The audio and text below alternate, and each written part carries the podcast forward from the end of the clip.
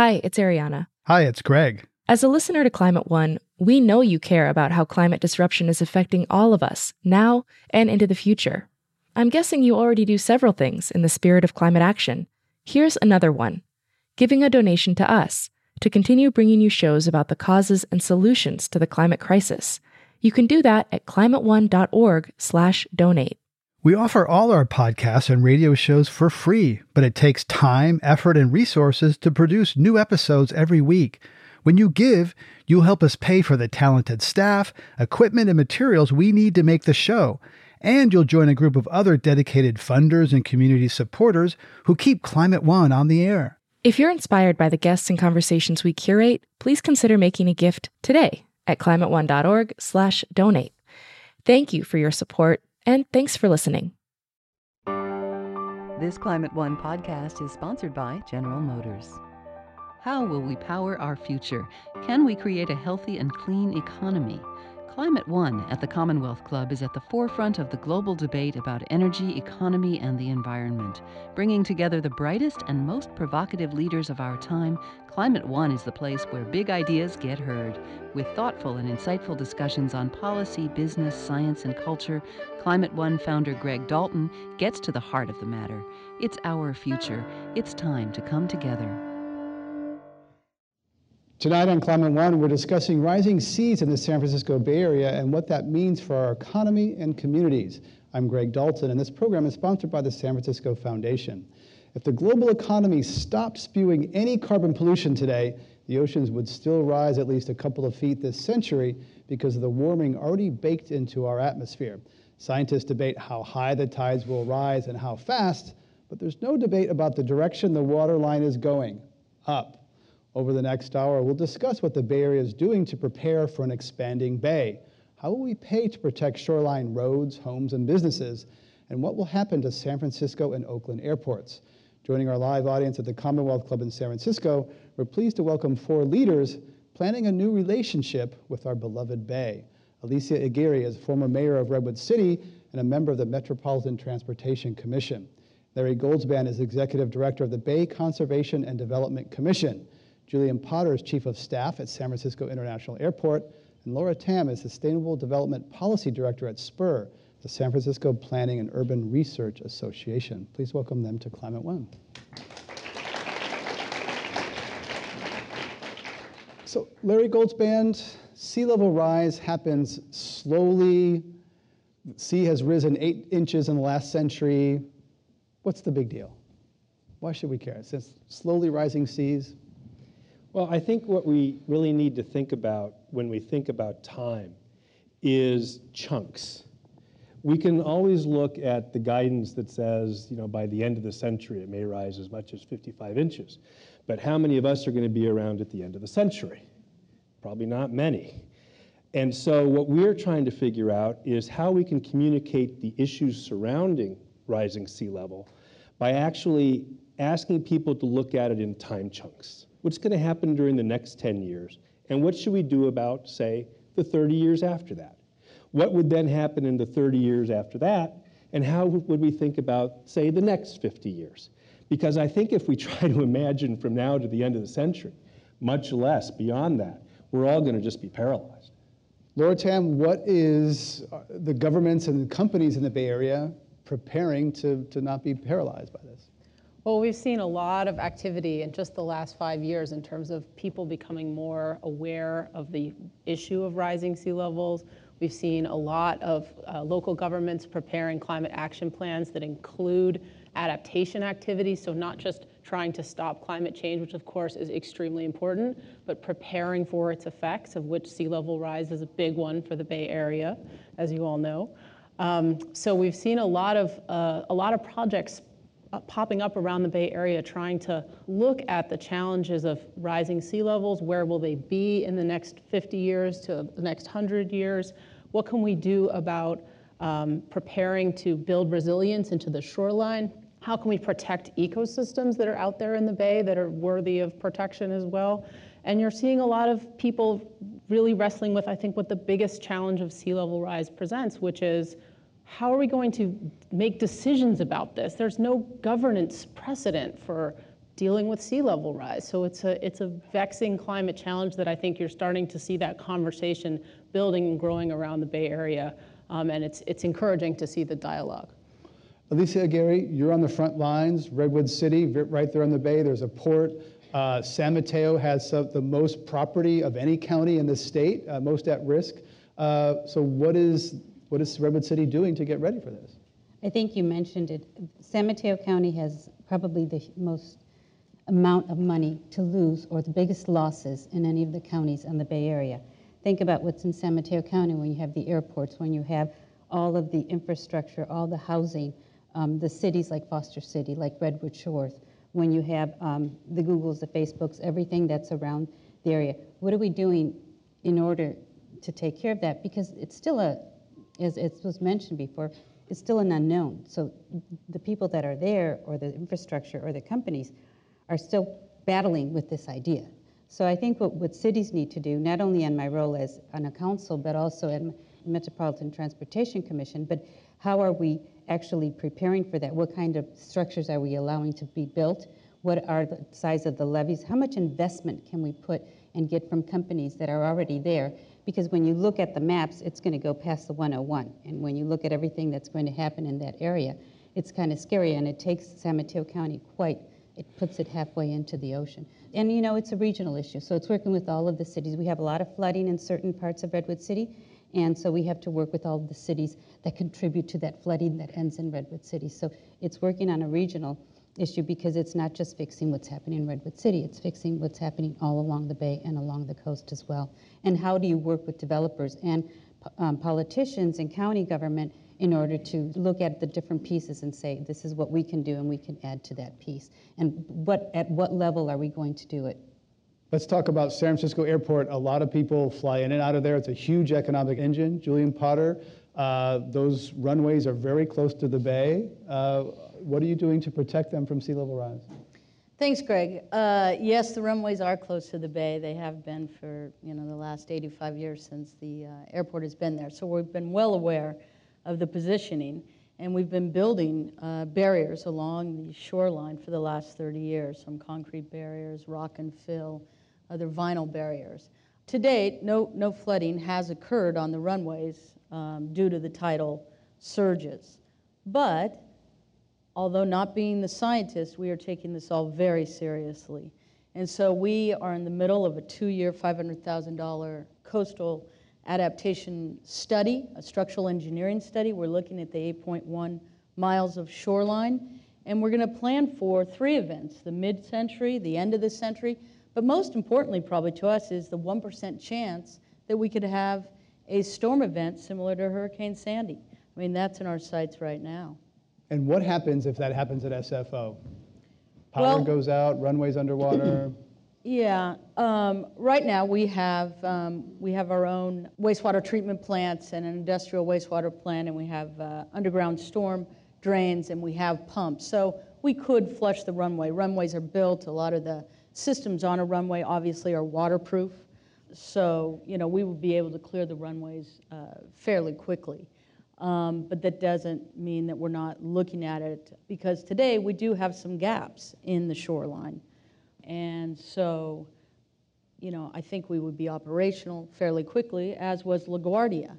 But uh, they did sustain damage there, and we want to make sure that we uh, put in place plans now so that we don't sustain the kind of damage that they did. So you could make SFO a fortress, but it's no good if people can't get there on the 101 because the 101's underwater. So Alicia Aguirre, you're on the Metropolitan Transportation Commission. Uh, th this is one of the hardest parts of this problem is no jurisdiction can solve this themselves. People have to work together. That's hard for people and humans.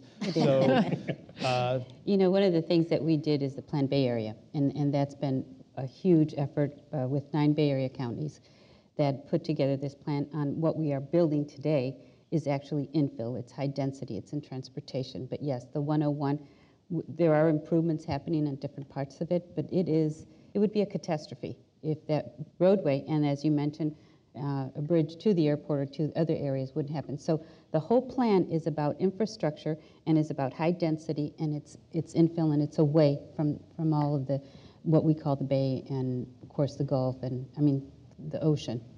Does Caltrans get this? Because we've had a lot of headlines recently about Caltrans and the Bay Bridge. I mean, do they get climate change over at Caltrans? Caltrans, yes, definitely. Um, Caltrans is, is part of the MTC, and we have been working with them. They were part of this plan. They were part of all the work that we've been doing on the Plan Bay Area. This was a plan that took us nine hours, nine years. And so they are they are partnering, but you know, it's groups like MTC and other uh, transportation organizations that are actually having MOUs to work on these kinds of issues. So MTC is working with Caltrans, working with others in order to mitigate some of the issues and to look at how we address the issues.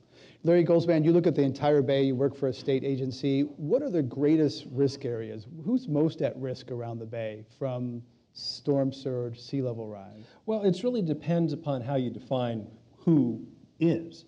Uh, Alicia is totally correct. If you take a look at the Bay, San Mateo County sort of has this target right on it because simply the way the topography works, if, if, if a storm comes, if levees break, when, no matter what happens, the bay waters rise, San Mateo from essentially the airport south is probably more, is more at risk in terms of dollar value and in terms of people than just about anybody else.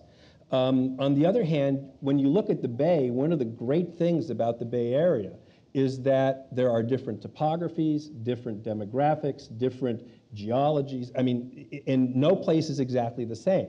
And so if you go north to Sonoma and Napa, you have a fundamentally different appreciation of the bay than if you, say, head south to San Mateo or even over, say, to Newark, because it's a very different kind of place.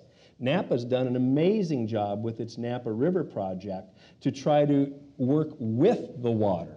So instead of fighting the water. Mm-hmm and, and it's something that we can learn. And in San Mateo County, I, I, should add, the San Francisquito Creek project is trying to do basically the same thing to account for water flow, to account for storm surge, and to ensure that we can live with water up to a certain extent instead of simply putting a seawall up there and trying to fight it. So how do we need to think about change our relationship with the bay and the water? There's the ocean. Right. It's, it's, it doesn't change much. But what we're hearing about is going to change a lot. We don't know how much or how fast, so we have to change our mindset, and that's a hard thing to do. So Larry Goldzband, how are we going to change our concept of living near the water, which is a large reason why we're all here? Right. We don't live in the ridge area. We don't live in the valley area. We live in the bay area. And I know that may sound really simple, but it's something that probably most of the people just take for granted. Well, we're not going to just simply take the bay for granted after the next 10, 20, 50 years because it's obviously going to change. And from the way we tend to think about it as, as a state agency with regional jurisdiction, we're the first people to tell you that we don't exactly know what it's going to look like, but we can tell you how we need to get there. And the way we need to get there is, as Alicia says, regionally and sub regionally. It's not simply the cities that are going to decide what the city is going to look like. The city is going to work with the cities next to it, and the county is going to work with the county next to it. We have nine counties that touch the bay and over 40 cities that touch the bay. And we're not going to be able to have one city work in a way that endangers another city. And so that's why regional agencies such as MTC, BCDC, and ABAG and all those, that alphabet soup of regional agencies have to learn to work together in not only a coordinated fashion, but a partnership to ensure that we can figure out the regional approach. Laura Tam, are there any specific projects or cities that come to mind that are doing a good job on this? Is there anything built today where you can say, that's what our future is going to look like?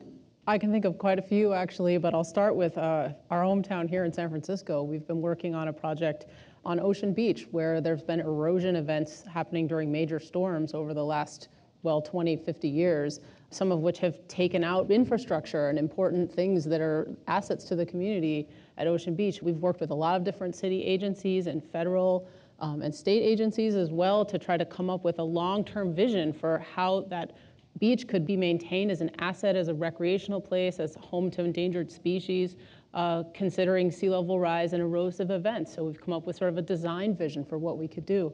We're also this year starting a project looking at a section of the waterfront on the eastern side of San Francisco. Alameda County has really stepped up and done a lot of work with BCDC actually to look at what are the assets on their shoreline and what things are at risk. How can those things be protected in a way that's coordinated? Lots of different city and uh, county agencies working together on that project. There's an effort going on in silicon valley in santa clara county right now uh, Larry mentioned the San Francisquito Creek, which is in San Mateo County, well, San, San Mateo and Santa Clara County, and they're they're managing a, a, project looking at not just sea level rise, but the, a river that flows into the bay that suffers from fluvial flooding. So when it pours, there's a lot of backup and a lot of flooding, both on the floodplain as well as in the bay. So there's a lot of. Napa River, uh, the Corte Madera Creek in Marin, there's a lot going on. The, so, all these projects are sort of in the nascent design phases. I don't know if you could point to any of them and say, this is how we adapt. And actually, you probably wouldn't want to do that anyway because every shoreline is different. You, not any one strategy is a one size fits all kind of strategy, but uh, we have a lot of things in the works that I think we'll be able to look to in five, ten years and say, this is a good model for planning, this is a good model for making a resilient shoreline. And the model for San Francisco, the, the, west side of San Francisco, I believe I saw it at Spur, Pacific Coast Highway goes behind the zoo. So Pacific Coast Highway is going to change and go eastward, which raises the question of where we defend and where we retreat. So what are the places we're going to say, okay, we got to protect this, uh, but what are some other places where we're going to sort of pull back from the coast and some people are going to lose their homes or businesses? Larry Goldzband, how are we going to make that decision? The decision is going to be made regionally. It's not going to be made city by city. Because the only way you can try to create a Pareto optimal solution, that is a solution which ensures that those disadvantaged communities that are, say, next to the bay, East Palo Alto, for example, um, you know, are not disadvantaged, is to, in, is to look at it regionally.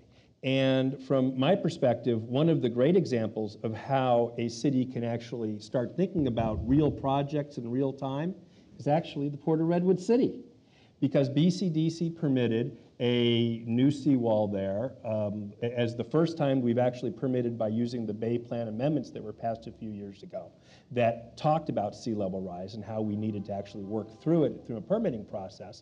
And it was a success, and it is a success. So we can demonstrate that we can actually do this. Julian Potter, do you want to? Yeah, um, just uh, I think you've hit on the points on the jurisdictionally. So as I spoke earlier, we're looking at the Bayside, the eight miles, right? But behind us is 101 and the San Bruno Mountains. So we've partnered with San Mateo County, and we just got a grant with the State Coastal Conservancy, working with Dave Pine, the supervisor down there. And we're looking at the alluvial flow off the mountains into the creeks that run north and south of SFO. That, so that's rainfall flows for those of us who are not water experts? Yeah. And uh, yes, as the rain comes down, okay. because we realize it, it, it, can come from all sides. I mean, the, the, the idea of the jurisdiction, uh, the waters, they see no boundaries. So that's starting that partnership with San Mateo County. We know that we need to continue our outreach with the transportation linkages, the egress in and out of the airport is going to be, but also the partnership we have the Coast Guard sits on the airport, uh, and it has an exposure to the bay.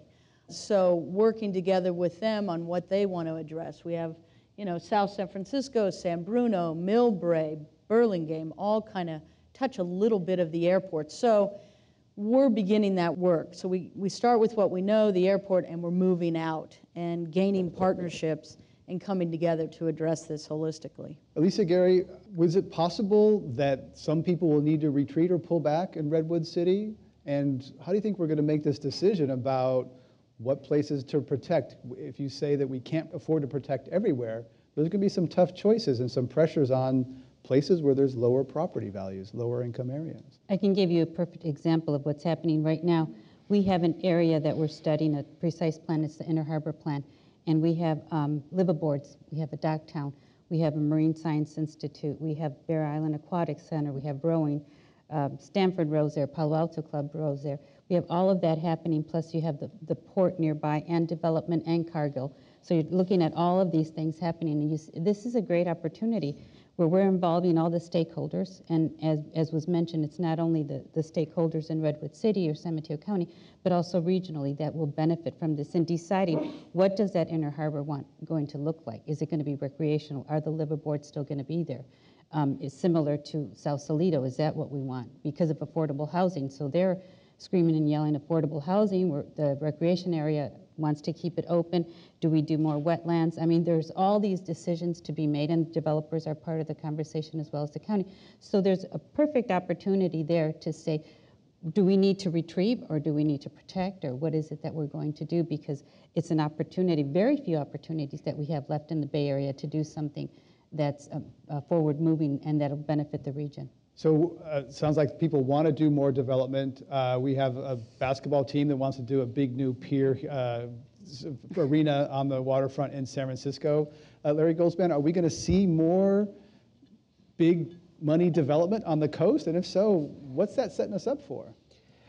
One of the things that we all have to recognize is that people believe that if an asset is placed close to the bay, it has greater value. And candidly, we can all agree with that because we love the bay. But one of the things that BCDC staff and BCDC commissioners recite as a mantra is that that should not be seen as simply what you do. That is, the bay is not a lost opportunity for what you can do on land. And so the public policy process, which is, you know, pretty difficult and pretty hazardous to get through, basically says that there are special conditions that you have to meet in order to build within BCDC's jurisdiction. The short answer is people will always want to build near the water. I think that's probably just part of our DNA after thousands of years. And they will want to live near the water. The question that we have at BCDC and the regional agencies have to figure out is how do we ensure that as the water rises, economic vitality and our community's vitality continues to grow, albeit in a way that we can't forecast? because we don't know what this place is going to look like in 100 years, much less 200 years when our grandkids and great grandkids and so on are there. But the water will always be something that we want to be next to.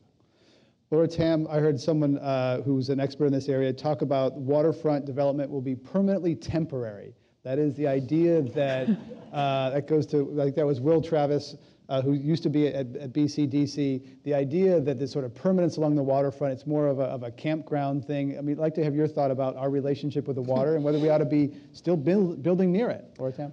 I mean, I think we think that things that there's a lot of things that are already right next to the water that are worthy of protection. We're going to have limited resources for protection, right? We can't protect everything. We have to kind of have this regional conversation play out about what are the things that are important to us as a region to protect Maybe they're the airport. Maybe there are some wetlands that are otherwise going to drown. We have to figure out where that where those resources are going to come from. And then in terms of thinking about things that we may choose to put on the waterfront that don't exist there now, those things have to have a design or financial strategy for dealing with sea level rise because if they anticipate being there for the next 30 years, next 100 years, they have to anticipate that they need to do some planning around projected future sea level rise. I don't think we as a public should stand for any project that wants to be near the water that isn't planning to protect itself in some way because there's limited dollars to go around for the things we already have. So that's one thing. And I also think, you know, you kind of can think about planning and how much effort you're going to put into design and financial strategy um, to protect yourself, depending on what kind of thing you're building. If you're building an airport runway, you want to build something that's really tight. You want to make sure that that's going to be around. You're, you're planning for the 1%, as Julian said, the 1% event. If you're building a, a, a park interpretive center, maybe it's something that could be moved inland in a few decades. Maybe it's something that's temporary. So you should be adopting the sort of design strategies and the, the cost profile that best suits the type of thing you're trying to build. Laura Tam is Sustainable Development Policy Director at SPUR. Our other guests today at Climate One are Julian Potter, Chief of Staff at San Francisco International Airport, Larry Goldzband from the Bay Conservation and Development Commission, and Alicia Aguirre, uh, member of the City Council in Redwood City. I'm Greg Dalton. Uh, Alicia Aguirre, let's talk about paying for this, where the money's going to come from. Uh, you're someone who has to look to the voters and say, look, this is going to cost more to protect Redwood City. What are the way that we're going to come up with money to protect the shoreline in a political environment where people don't like taxes? How are we going to do it? You know, we're already doing that at Red, in Redwood Shores, which many people don't know is Redwood City. And they've already self-assessed themselves a parcel tax in order to not only create but maintain the levees in that area. So that's one idea is if you have construction, you have housing near the water, then you're going to pay for making sure that you, you're sustaining it. We don't even know the amount that it'll cost, the billions that we're, if we lose what we have or in order to protect. And so in speaking with the engineers and speaking with the builders, the developers, the same question, it could be billions. It could be, you know, we have no idea what it'll mm-hmm. cost to protect what we want to, you know, build or what we want to add. And so those are the unknowns. But when you do have something like Redwood Shores, where you have the, the residents there saying, you know what, we want to protect this, we're willing to tax ourselves. So that, that will be a parcel tax, it has to be organizations and like Metropolitan Transportation Commission that has a lot of funding to work with areas of transportation and infrastructure, and now they've added housing. And that's a very important aspect. So we have to look at all of those pieces. I don't think it's just taxing ourselves. I think it's also looking at what all of these organizations can do together. And I'm just talking about one, but that has MOUs with many others. So that's one example. It's a contrast with what happened up in Belvedere, where some people said you're in the flood zone, you got to buy insurance. They kind of think people went crazy up there. No, we don't want to pay for it. We want right. government to do it, et cetera. Larry Goldzband, what are some of the funding mechanisms? Where is this money going to come from? These unknown billions. Well, not only do we not know where the money is going to come from, but I think we also have to take one step back because that money is going to pay for a bunch of different kinds of things. And one of the things that I want to make sure that, that the audience recognizes is that we can talk about levees, which are made of concrete. We can also talk about levees that are made of dirt. And we can talk about marshland. And we can talk about increasing the amount of wetlands within the bay at specific places, which can, in the near term, actually absorb much of the energy and, in the near term, help prevent the storm surge and so on but that's really expensive. And one of the things that we have to learn how to do better as a society is place a value on natural ways to do things, which is candidly not very easy to do. And one of the things that I'm excited by is that, for example, at BlackRock, they're this you know, very large investment firm, right? Well, they have a very much a growing practice of natural capital. That is, they have clients who want to invest in fixed assets and get a fixed return, but want to do so by investing in projects which are environmentally friendly. So I think that there are ways to think about this beyond the simple discounted cash flow of passing a bond measure and throwing cement into the water. So some of this capital may come from the private sector, not just tax and government. I think that it's going to end up being a melange of forces that are going to ultimately ensure that the communities are protected and, and it's going to be private, it's going to be public, and it's going to be inventive.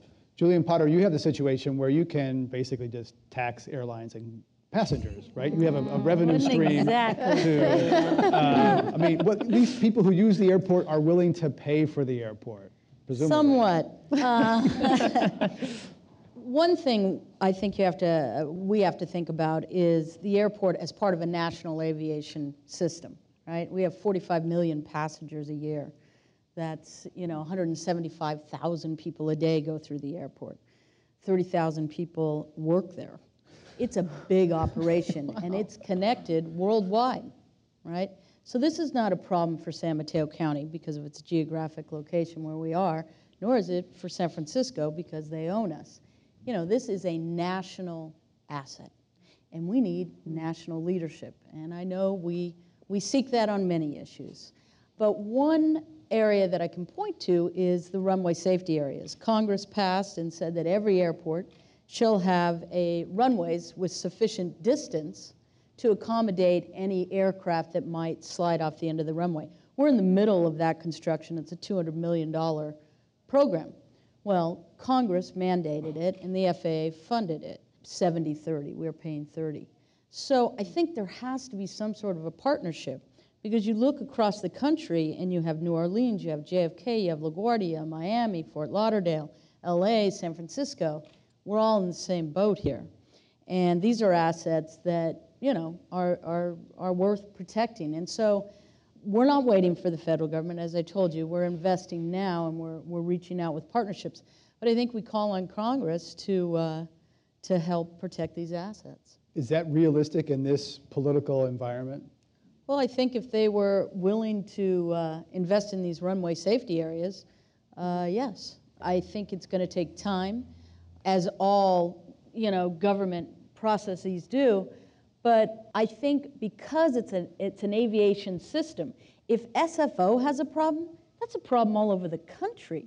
I mean, planes go down in airports everywhere. So the economic impact is not singular to any one site. So everybody gets impacted by it, whether or not you're near water. Chicago will be impacted by it. Any of these hub cities, worldwide you are. So I think because of the disparate impact, you know, a lot of people are going to feel the pain if they feel that these assets aren't protected. So I think we, we meet with our trade association, and, and it's, uh, it's something we've put on the map. And uh, we started with, you know, first with uh, looking at carbon uh, mitigation and, you know, how can we reduce carbon? And, you know, the airports were working hard on that, but that's not going to solve the problem, we know. Can I add an example to Julian's example? Mm-hmm. Um, we in California have a tendency to look at California as at least a couple states, the coastal state and the Central Valley. What many people don't recognize is that a startlingly large percentage of the crops that are grown north of Bakersfield that are exported are exported through the Port of Oakland. So those ships you see in the bay carting to and from, docking at the Port of Oakland, many times carry product that employs people in Redding or employs people in Tulare mm-hmm. County. In addition, something like 98% of the fertilizer that's used in the Central Valley comes through the bay and goes up the Stockton Channel. So it is in the best interest of all of California, whether you touch the bay, whether mm-hmm. you see the bay on a daily basis, mm-hmm. to actually invest in the bay for economic and environmental reasons. Good point. Let's talk about uh, seismic because we haven't talked about earthquake. Some people would say earthquake is a more immediate and real risk to us than sea level rise or climate change, which is ephemeral and abstract and, and apparently slow moving. So uh, I looked up some statistics recently about quarter of the people in the Bay Area are prepared as the Red Cross says they should be. So Larry Goldzband, adding to seismic to this, how does that factor into it? Well, there are a couple ways you can look at scenarios in the Bay. There are probably many more than a couple. We've been talking about the combination of, you know, the Great Sandy, the, our version of Sandy, the big storm that comes in. You know, it comes in at a king tide in January, so you know the whole place floods and the water's coming from both directions. But there's another, just as perhaps likely, if not more likely, scenario, which is that the next Loma Prieta, which is larger than the last Loma Prieta, comes on by, and all of a sudden you have wreckage where there were once earthen berms, which means that the South Bay gets flooded. And lo and behold, the same thing happens in the Delta. So all of a sudden you lose a key, a levee or two in the delta, which means the valley gets flooded. You have water flowing, you know, wherever you can imagine. And so there's a scenario you really have to look at as well. And so when we take a look at scenario planning and we take a look at how we envision the bay, what we really need to do is make sure that we take into account all the different types of hazards that can come right beneath us. Laura Tam, San Francisco recently has upgraded the Hetch Hetchy water system that was largely uh, seismically driven because of earthquakes. Now, San Francisco is reminded uh, by these signs in the buses that they're going to soon upgrade uh, the sewer system in San Francisco. How is that going to be done in a, in a way anticipating sea level rise? Are they, are they doing a good job? Yeah, I would say the, our water and sewer agency, the San Francisco Public Utilities Commission, has been really thinking about uh, climate change in, in many dimensions, as it has to, uh, thinking about sea level rise with respect to the sewer system, and will we be able to keep um, keep it flowing. keep it, yeah, uh, thanks. Um, and, and, as well thinking about the impacts to our water supply, because of course with climate change we're expecting to see warmer winters, potentially less water like the historic drought we're having right now. Um, we expect that maybe we'll have something like uh, 70, 70% less snowpack by the end of the century on a regular basis. So the PUC and other water agencies in the Bay Area, I might add, have been doing a lot of work to model the potential changes to snowpack and rainfall and what will that do to our water supply. Um, as well as starting to think about how can we upgrade this, the infrastructure we have in the ground to be prepared for not only earthquakes, but sea level rise. Mm-hmm. So if San Francisco is doing a good job on its sewers and Hetch Hetchy, help me understand Mission Bay, where it's liquefaction, landfill, right on the water, billions of dollars of new buildings being put uh, right in flood zones. And is anyone thinking about sea level rise? Laura Tam? I would say that they're aware of sea level rise. Um, sea level rise is a, you know, it's we. It takes 20 years to plan and build anything in San Francisco. So we weren't thinking about sea level rise 20 years ago when we planned and permitted Mission Bay. So that said, Mission Bay has a lot of qualities about it that enable it to be readily protected. They have a lot of new uh, property owners, a lot of new um, tenants, so there's the ability to do what Alicia was speaking about earlier, the infrastructure financing districts or people taxing themselves to pay for protection. There's also a pretty clear area of waterfront where Mission Bay is potentially exposed that could be protected with a levee or something else. So I think it's a I think it's an opportunity more than a risk, and it's definitely important for San Francisco with uh, the, the, housing situation and the, that we have right now. And let me say that, I, I apologize, let me say that no. just in defense of Mission Bay, to some extent, the city of San Francisco is working with BCDC and a couple outside partners on a special study with regard to Mission Creek and that whole southern area there to try to figure out how it can best adapt as a community. And that's really the important thing to think about, as a community. Uh, one contrast, just one second, is, is, uh, is, Hunter's Point, where now we know about sea level rise, and Hunter's Point is being built at 55 inches, and they're planning all sorts of storm drains, and sea level rise is very much on the radar from the beginning at, at Hunter's Point, whereas it clearly wasn't at Mission Bay. Julian Potter? Yeah, I was just, you kind of brought up an interesting uh, note when looking at earthquake preparation, right, for the seismic stability. And have we finished that? Right? I mean, that, that, that's a big problem that we know is real. And we still have a lot of investment to do there. And in fact, at the airport, we're just uh, finishing, be another year, year and a half, uh, air traffic control tower. And the reason being, it wasn't seismically stable. You'll see it as you go out to SFO. There are now two towers out there, one under construction. It'll be another 40 feet higher. That cost about 100 million. We're also uh, underway of building Terminal 1 which is the oldest terminal out there now, and it is sinking with the liquefaction. And so that will be a huge uh, multi billion dollar project. So at the same time, I think you have to know that you know there's still significant investment that we're doing in terms of being in an earthquake zone. So don't jump too fast to the rising tide. Uh, well, this is a matter of, of, personal interest. The Commonwealth Club just bought a building on the Embarcadero. We're going to move there next year, so we want to know uh, my office is on the third floor. Um, um, we're talking about sea level rise in the Bay Area with Alicia Aguirre, former mayor and council member in Redwood City, Larry Goldzband from BCDC, Julian Potter from San Francisco International Airport, and Laura Tam from Spur. I'm Greg Dalton. Uh, Larry Goldzband, tell us about Goldilocks. tell us the story of Goldilocks. Well, there are these two little kids. Um, one of the great things that BCDC did under the great leadership of Will Travis, who's in the audience, was to really start the discussion about the rising bay. And one of the great things that was part of that was the creativity that was associated with it. And BCDC held a competition that was international about what are the really interesting, even if they're not realistic at this point, ways that we can deal with the rising bay.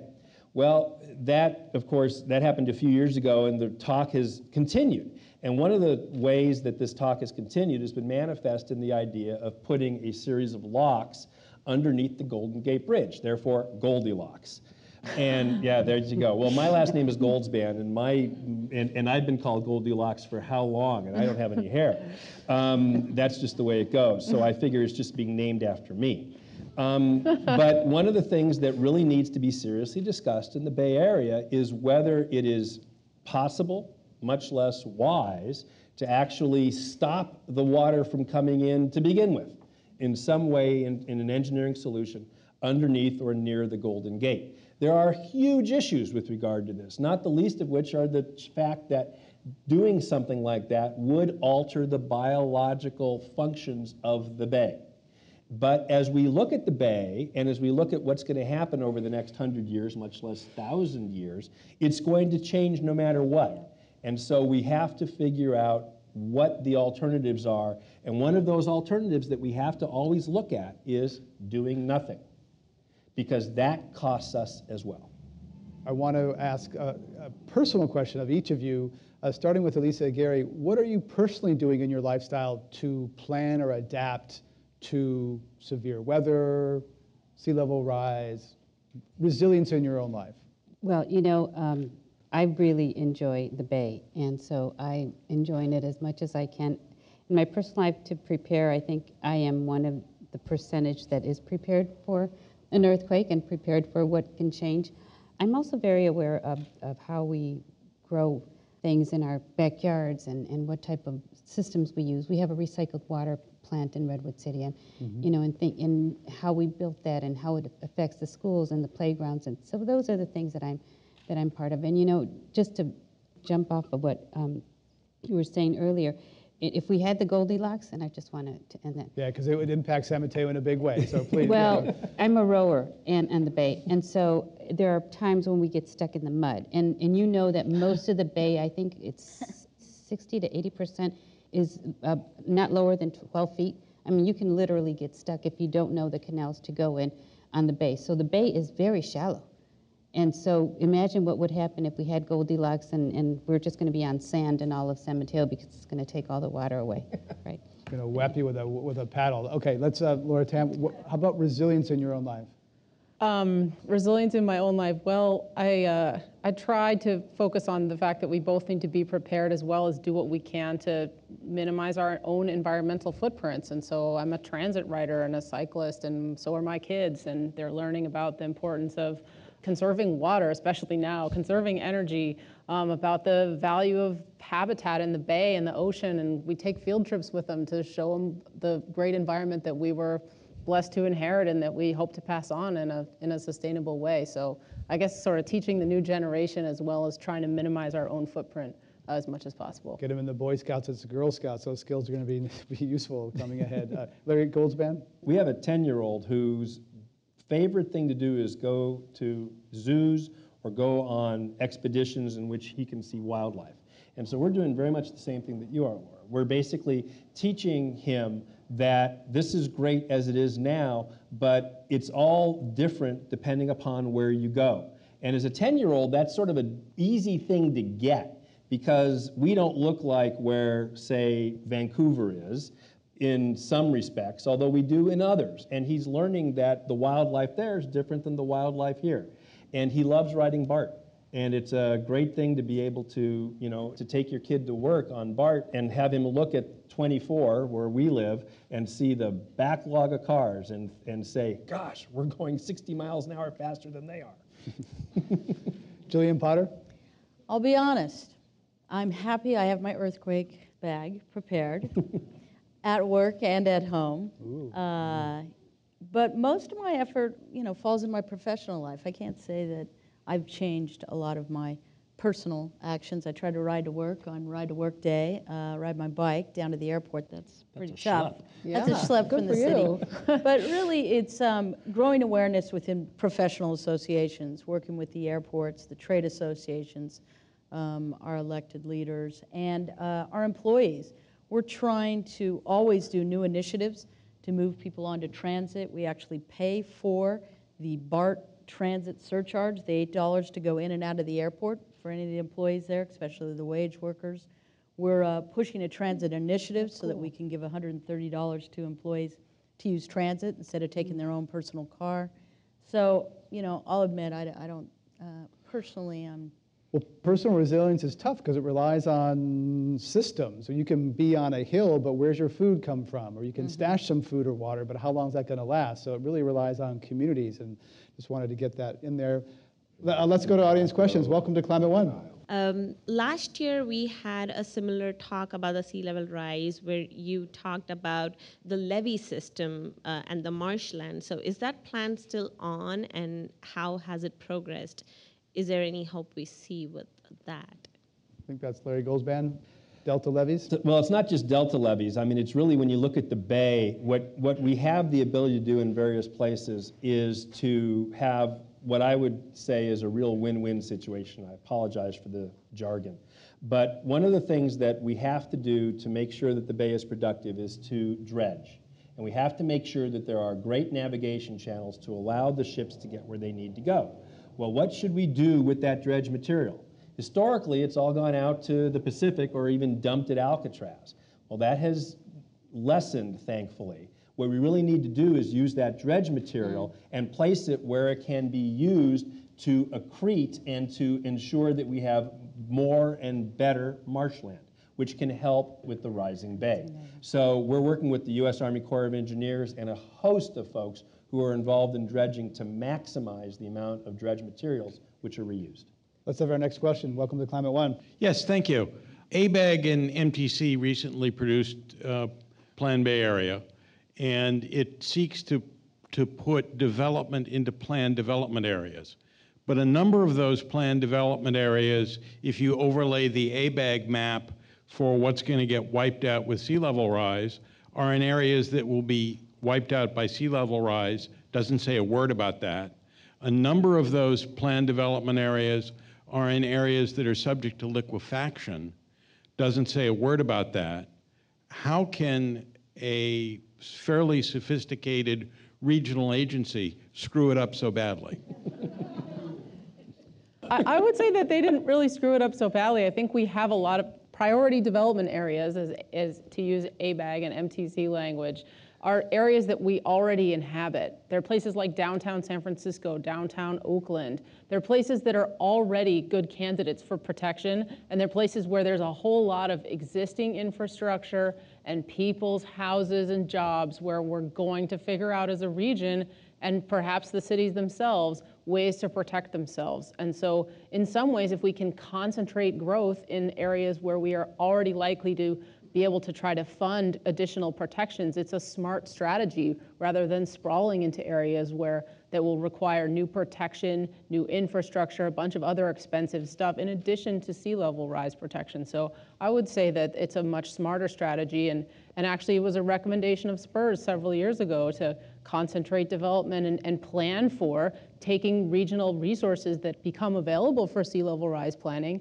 and focus them on protecting priority development areas. Because these are the places that we can contribute to reducing emissions as well, because people are more likely to ride transit and things like that. Let me add to what Laura said in two ways. Number one, um, BCDC is actually working with MTC and a number of different number of different organizations to actually look at those priority development areas and do the risk analysis and the vulnerability analysis because we think we have to.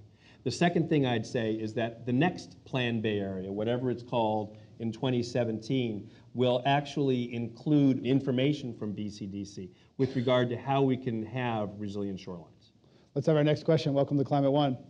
I heard that San Francisquito Creek, the, the gentleman that's proposing the plan, is planning on spending billions of dollars for earthen levees, which if he, just for to Dumbarton Bridge and East Palo Alto, that doesn't consider the other eight counties around yet. Are you considering, if you're going to continue bringing in people to this area in times of drought and sea level rise, are you thinking, like we are in Redwood City, about perhaps floating homes for development instead of permanent things? And are you looking at more than 30 years, which is just a small amount of time? Because it's going to continue for hundreds of years. Thank you. Alicia Aguirre? I think she asked if other areas are doing things like w- uh, Yeah, than other than Redwood City. Okay. But I think the planning does go on. In fact, I, I mentioned earlier the developers are developing at 2070 levels, and so they're already planning on, on that. Laura In Tam, are we going other to all parts. turn into Sausalito? I mean, it, it's a it's a possibility. It's that that kind of development is also vulnerable in many ways, and they can't handle a lot of wave action. The infrastructure isn't already there. You got to put stuff in the bay. I don't know if that's a good place to put a bunch of new people, but yes, we do have a lot of people coming to the Bay Area in the next 30 years, and um, there's a, there's going to be a lot of preparations needed on the water supply front as well as on the sea level rise front, as you mentioned. Laura Tam works for Spur. We're talking about uh, sea level rise and climate change at Climate One. Let's have our next audience question. Welcome. We have another threat of sea level rise, which is tsunamis. The biggest source we've got right now is a Cascadia subduction zone off the coast of Oregon and Washington. That is a fault that's very similar geologically to the faults that let go recently in Japan and Sumatra. And that is 90 minutes away from us.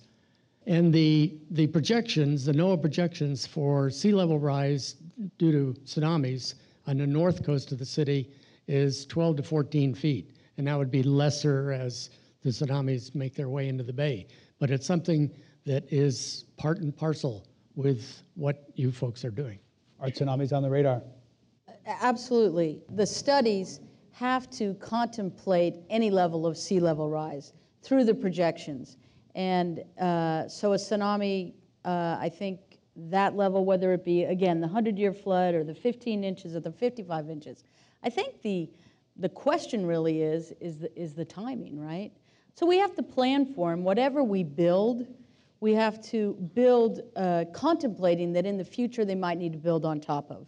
You know, so it's, it's really an understanding of the potential for the worst and what can we build now to protect today. Can I, can I make an additional comment on that too? One of the most important things you can do to prepare for tsunamis is develop emergency plans. It's kind of in the field of warning people to get out of the way and protecting human life. Tsunamis also go away, they recede. Sea level rise is something that is going to happen and remain high. It's going to just keep going up forever. So it's something, it's a little bit of a different planning framework than planning for something that uh, will happen and is certainly horrifying and scary and we hope doesn't happen, but um, it's certainly a, a, different sort of planning exercise to prepare for an emergency event versus a long-term emergency. Let's have our next question about sea level rise at Climate One. Welcome. My name is Jade. I'm an intern with San Francisco Office of Environmental Policy and Compliance with the Department of the Interior. Um, we've recently been doing a lot of research on drought, and so I was wondering what are your thoughts on the impact sea level rise could potentially have on drought, such as the flooding of deltas and other freshwater resources? And also, saltwater intrusion is a big concern. So, who'd like to tackle that one? Laura Tam? I could take a little bit. Yeah, I mean, the, I haven't really thought too much about the impact of sea level rise on drought issues, but certainly we talked earlier about levees in the in the Bay Delta and how uh, they protect. There's a series of islands and, and levees that sort of protect some of the most important water conveyance infrastructure in all of California.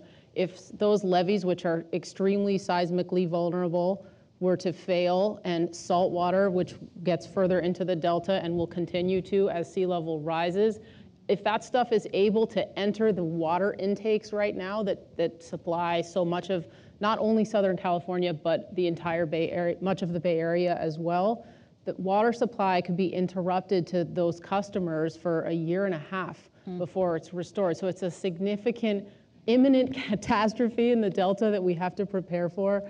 And uh, there's, a, there's a bunch of work going on right now. I urge you all to check out something called the Bay Delta Conservation Plan. It's a strategy to try to deal with that problem before it arises. However, I should also say that it, it wouldn't be totally effective for 10 to 20 years. So right. hopefully the big earthquake doesn't hit before then. And I, I would add to that, because I think Laura's right on target. The Bay Delta Conservation Plan, which is now being promoted by the administration, is an incredibly important thing for all of us who drink water in this state, which mm. is everybody, to really understand. Because the Delta is a very fragile place. And one of the things that we always have to remember is that the Delta really should not simply be called the delta. It is the Bay Delta. And so remember that the freshwater flows from the delta that aren't captured, say, from the aqueduct or don't stay in the Central Valley, come right through here and end up heading out to the Pacific at some point, right? And so at the next BCDC meeting in a couple weeks, we'll have the BDC people in. How's that for jargon, Greg? BCDC and BDCP. So that we can understand how those freshwater flows will actually be affected, so that we can have a better understanding about how that will affect the Bay. Larry Goldsbenning is Executive Director of the Bay Conservation and Development Commission. Let's have our next question on sea level rise here at Climate One. Thank you. I was living in New York when Hurricane Sandy hit, and one of the things that stood out was that there was only one building in downtown Manhattan that kept their lights on is because they had a cogeneration plant. My question is, is that how do the utilities prepare? I mean, if, if all of our preparations fail um, and the grid goes down, how does the utility prepare for that? And are there any buildings here in the Bay Area that would be able to continue to operate and keep their lights on? Sorry, Larry, but you used to work at, at, at PG&E, so you, that one's got your name on we it. Actually, we actually at BCDC had PG&E and Chevron and a number of other private entities in to talk to us about their preparations. And it's more than just keep the lights on, you know, from, from this idea of a storm. Climate change is going to have tremendous effects on heat. And so how can PG&E understand and prepare for more hotter days? PG&E has a tremendously intensive program that they're going through right now to, to do just that. Here's my question back to you. If you were to have a storm surge, and one of the other things that happened in New York was the fact that the subways got flooded. Well, we've had BART in, and one of the things that BART said that was really interesting is that two thirds of all trips on BART either begin or end between Embarcadero and the Civic Center on Market Street. So, how is BART trying to prepare? And they have a tremendous program now trying to figure that out. And they have done something which I think is very, very commendable. They have decided that anytime they do a capital improvement project, basically no matter how large or small it is, they throw in the analysis of sea level rise and climate change and try to figure out how they can, over the long term with that project, help better their system. And to add to that, what cities need to do and are doing is looking at their infrastructure and the investment of that and make sure that not only it meets the requirements of sea level rise, but all the seismic activity. I know that's what we're doing because a lot of our infrastructure goes through, we have a lot of creeks in Redwood City that we need to, and sometimes when, with development, you have to kind of move things a little bit. I mean, most of the city's infrastructure and sewers are more than 50 years old. And so you have all of the issues and all of the leakage and all of the water running out. So as cities uh, look at their budgets and look at their infrastructure, they have to now look at not only um, seismic precautions, but also sea level rise. And that's part of that big regional picture. Alicia Aguirre is a member of the Redwood City Council. Let's have our last question at Climate One. Welcome. Uh, good evening. My name is Steve Lynch. I drove down from uh, Davis. Um, as I drove down, I listened to a podcast called Sea Level Rise that had John Englander in it. John Englander uh, talks about whole cities disappearing. Miami will become an island, um, and that. And so he, the, the feeling I got from that one was that a lot of these measures we're talking about tonight will be too little, too late. So Greg, you're quite involved in this. I'd like to hear what your opinion is in contrasting tonight's program with that one. Uh, well, John Englander's in the audience, so John, you can ask him. He uh, was here recently, uh, so thank you for being here, John. Uh, if the question is being science-based, we have lots of different programs, lots of different guests over over time.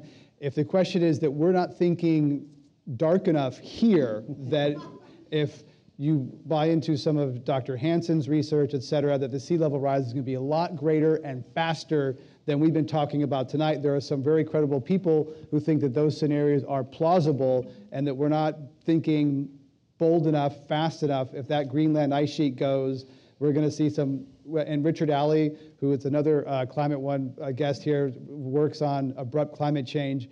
We may not be thinking big enough. Uh, that I, I'd like to know. Close here uh, by, oh boy, we could go dark or we could go light. Let's go light. Uh, and think about some up notes here. Some, some, uh, let's end on an upbeat note here so we don't send people off to, to drink and depression here tonight. So, uh, Julian Potter, what, let's think of an optimistic note to end Optimistic on. note. Um, we're ready. We're, uh, that's an optimistic, no, no, really. In, in looking at the runways and in looking at the airport, you know, we are doing things today to, to help prevent, but we're also planning for the future.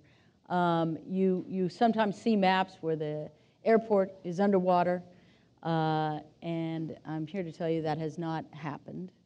Uh, we do have the walls up, and we are uh, putting steps in place now and we're looking at what can we immediately do to clean and to resume operations. I think that's what's most important about an airport. It is an outdoor site.